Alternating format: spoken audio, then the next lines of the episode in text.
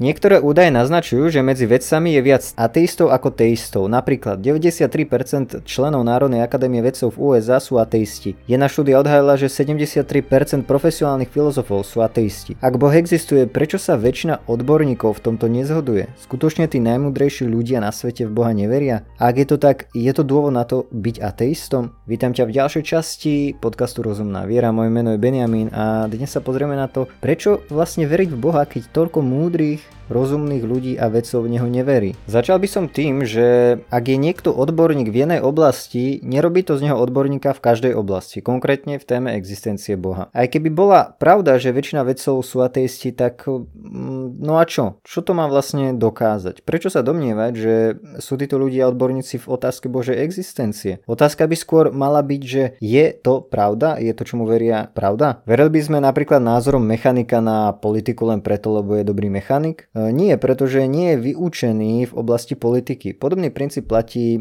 vo vzťahu vedy a náboženstva. Prírodné veci sa zaoberajú prírodzeným svetom, a nie sú vyškolení na otázky o Božej existencii. Veda je obmedzená na prírodný svet, Boh však presahuje prírodný svet. Prírodovedecký tréning nevycvičí človeka na filozofické skúmanie Božej existencie. Ak by sme nedôverovali mechanikovi a jeho názorom na politiku len preto, že pozná auta, prečo by sme mali dôverovať vedcom a ich názorom na Boha preto, že poznajú napríklad chémiu? Mali by sme sa opodstatnene učiť od toho, čo hovoria filozofi a teológovia. Prečo by mal byť veci jediný arbitri pravdy v každej oblasti? Zdá sa byť chybou domnievať sa, že nejakí vedci sú experti na existenciu Boha len preto, lebo vynikajú v niektorej inej vedeckej oblasti. Ak tvrdeniu, že najmudrejší ľudia v Boha neveria, sa naskytá otázka, kto povedal, že sú najmudrejší. Vedci môžu vedieť skutočne veľa v konkrétnom odvetví vedy, ale to neznamená, že vedia tiež veľa o dôvodoch pre a proti viere v Boha. Otázka Božej existencie je mimo odbornosti väčšiny vedcov. Platí to či už pre biológov, fyzikov, takisto pre mechanikov či účtovníkov a podobne. Niekto by povedal, že veď biológovia a fyzici sú v dobrej pozícii vyjadriť sa k tomu, nie? V istom zmysle áno. Sú tu empirické dáta, ktoré možno použiť v argumentácii pre Božiu existenciu. Ak je hlavná premisa empirická, títo veci to analizujú. Avšak sú tu aj iné dobré argumenty v prospech Božej existencie, ktoré sú poznateľné skôr rozumom ako vedeckým skúmaním. Zdá sa, že najlepšie vybavenými odborníkmi sú filozofi. Ako je však potom možné, že väčšina profesionálnych filozofov sú aj tak ateisti? Odpoveď je taká, že vlastne ani filozofii, ktorí nie sú študovaní v oblasti filozofie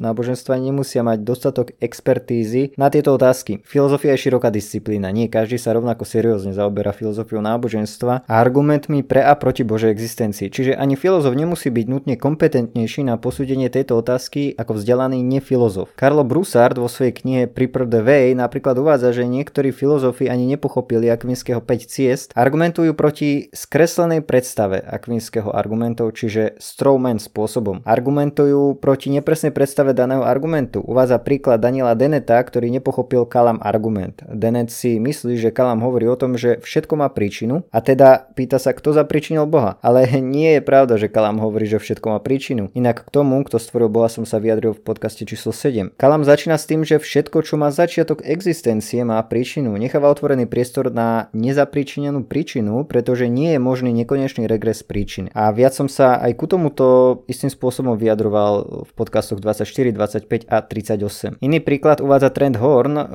vraví, že čítal filozofov a to je z veľkých univerzít, ktorí predkladali niektoré najamaterskejšie argumenty v prospech ateizmu, ako je napríklad otázka. Môže Boh stvoriť tak ťažký kameň, že ho nezdvihne? To som riešil v podcaste číslo 12. Alebo aj filozof Alvin Plantinga podrobil kritike knihu od známeho ateistu Richarda Dawkinsa s názvom Boží blud. Dáva to zmysel, keďže Dawkins je biológ a nie filozof. Zostáva však stále otvorená otázka, že ak Boh existuje, prečo potom nie v tejto otázke medzi odborníkmi nejakého konsenzu? To naznačuje, že daná pozícia je nepravdivá, nie? Teraz si opäť vypožičiam to, čo uvádza Trent Horn k tomuto, že vlastne aj on je skeptický k prikladaniu takej veľkej váhy k, ku konsenzu. E, ten sa môže meniť a nemusí byť na správnej strane. A tiež e, vlastne filozofické otázky sa nedajú vyriešiť experimentom a je ťažké alebo nemožné vytvoriť rovnaký konsenzus ako v prírodných vedách. Horn uvádza, že filozofi sa nezhodujú ani v tom, ktorá etická teória je správna alebo či existujú abstraktné objekty ako čísla. A tiež uvádza, že keďže sa bavíme o Bohu, mnohí k tejto téme nepristupujú férovo, napríklad v iných oblastiach majú rešpekt k iným pohľadom a sú otvorenejší, ale v otázke Božej existencie majú jasne odmietavý prístup a hovoria veci ako všetky argumenty pre existenciu Boha boli vyvrátené už pred storočiami. Pričom toto tvrdenie o smrti argumentov v prospech Boha bolo značne zveličené.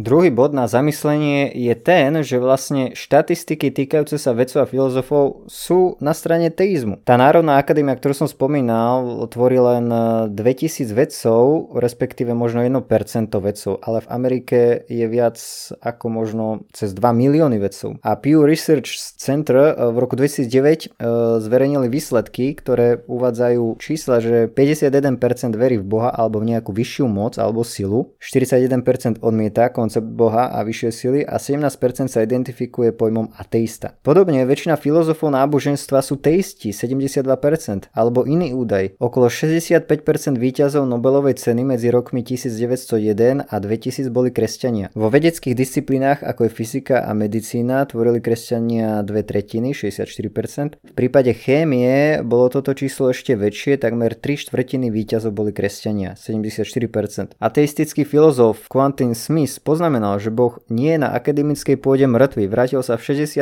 rokoch 20. storočia. Ale aj keby bola pravda, že väčšina vedcov sú ateisti, z toho nevyplýva, že Boh neexistuje. Aj keď zdá sa byť v istom zmysle pravdivé, že vedci sú pravdepodobne viac ateisti ako bežná populácia. Podľa Elaine Eklundovej veda sama o sebe nerobí z ľudí ateistov, ale je väčšia pravdepodobnosť, že ateisti sa budú venovať vede. Oni teda začínajú študovať vedu už ako ateisti, ale len málo vedcov stratí vieru skrze vedu. Eklundová uvádza, že že u väčšiny vedcov, s ktorými robila rozhovor, nešlo vedu, ktorá by ich viedla od Boha. Zistenia Eklundovej potvrdzujú, že len málo vedcov sa seriózne zaoberá štúdium najlepších argumentov pre teizmus či kresťanstvo. Nie je to ich špecialita a zameranie a to, že sú múdri v jednej oblasti, ich nerobí odborníkmi v inej. Výsledky ukazujú, že ľudia, ktorí študujú argumenty za a proti Bohu, hlavne tí v oblasti filozofie náboženstva, sú skôr veriaci. Niektoré údaje naznačujú, že väčšina filozofov náboženstva, čiže tých špecializujúcich sa viac na oblasť, o ktorej hovoríme, sú veriacimi. To by mohlo znamenať, že najlepšie informovaní filozofi sú presvedčení filozofickými argumentmi v prospech Božej existencie. Alebo to môže byť tak, že začali študovať ako veriaci a ich štúdium ešte viac posilnilo ich vieru. Na vede samotnej však nie je nič, čo ju robí nekompatibilnú s náboženstvom.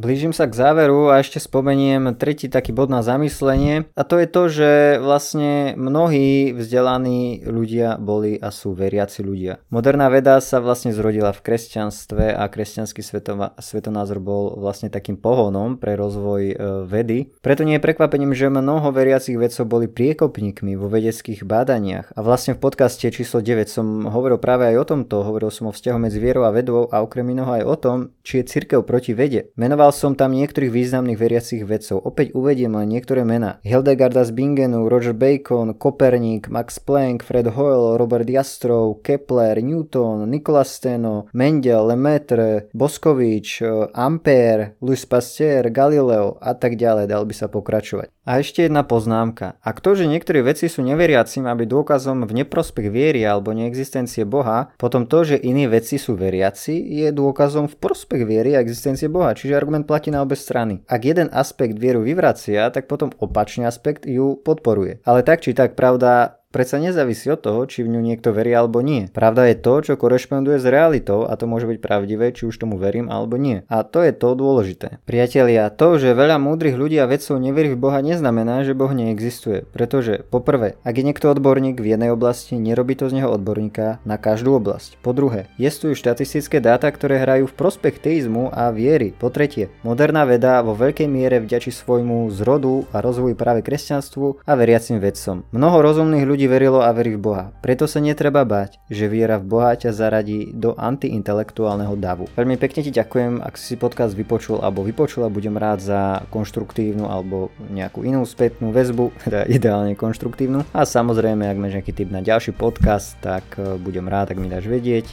A samozrejme, ak budeš e, podcast aj zdieľať a šíriť e, medzi ľudí. Ďakujem a maj ešte pekný zvyšok dňa.